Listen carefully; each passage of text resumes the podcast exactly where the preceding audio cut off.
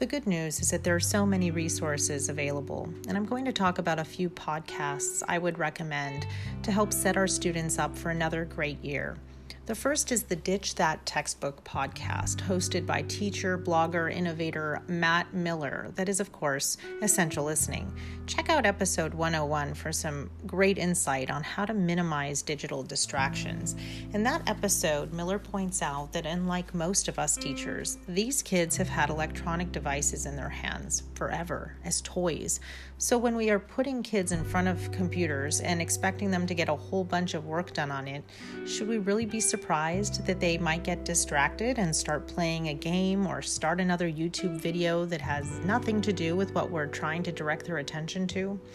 Miller teamed up with Shake Up Learning's teacher and Google certified innovator Kasey Bell in another must hear podcast called Google Teacher Podcast, with more than 100 episodes on how to effectively use the G Suite applications offered by Google. I need to direct your attention to episode 110 in particular, because it was recorded on March 15th, just as schools switched to remote learning at the onset of COVID 19. It is filled with tips and ideas, very practical ones, for getting a virtual classroom up and running. One of my takeaways was the importance of remembering that students are probably sharing computers, if a family even has one, and they're probably sharing internet bandwidth, if it works, with all these other members of their families at home. So, as teachers, we need to keep that in mind and design lessons that are actually away from the computer, that'll give them a break from the screen. And also, we need to be a little more flexible with deadlines because these are still new and trying times that we're navigating. A third podcast I'd recommend is Every Classroom Matters with Vicki Davis. Although the podcast goes back a few years and at first glance may seem a bit dated, the episodes are a great place to start to refocus our attention on how to use this time when we have to recreate our classrooms in a virtual setting as an opportunity to refocus our efforts on deliberately fostering meaningful learning. I would direct you to an episode called Creating Meaningful Learning Experiences, in which Vicki interviews George Couros, author of The Innovator's Mindset, when they talk about just this issue of tackling standards based learning with innovation. And he's really pushing us as educators to move beyond the traditional paper and pencil activities that we grew up with when we were in school, and to not only be unafraid, but to be fearless in trying out new methods and then sharing them with our students. As educators, he says, we need to really push ourselves and create these experiences in our own learning so that we can really understand what teaching and learning could look like from the viewpoint of a learner.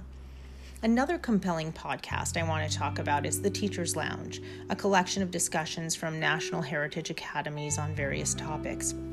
But I want to recommend listening to the June 15th episode that broached a topic that I think is really important right now as we head back into school, however that will look like in the midst of COVID, and one that I want to spend the rest of this episode talking about, and that is the mental health of our students.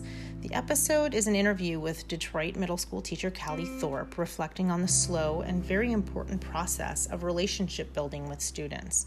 In her regular classroom, Callie used tools like a safety deposit box where students could reach out and share tricky situations or concerns about a peer that Callie could then address as their teacher.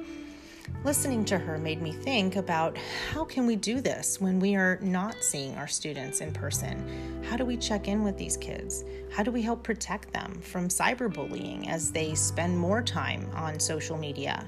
One of the other podcasts talked about an idea of using Google Forms as a way to check in with kids on social emotional questions.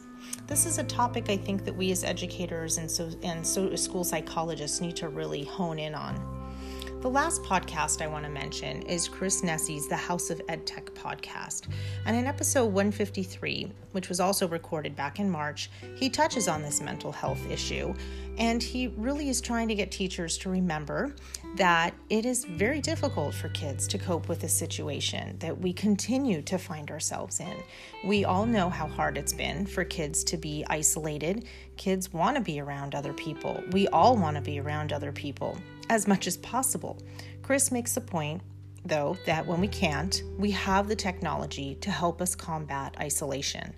Podcasting, screencasting, live streaming, video conferencing, chatting on Google Meet or on Zoom are all opportunities to connect. Of course, it's not the same as being in person, but there's still important ways to connect. We also, um, Chris also encouraged teachers to continue to have high, high expectations, but also to remain flexible because we are all teaching and learning in uncharted territory. As Chris said, to say education is changing is an understatement. But we have so many tools and we have each other to lean on. And so together, we're going to work to connect with our kids, to help them, to challenge them, and to make this another great year of meaningful learning. This is Sonia Johnston. Thanks for listening.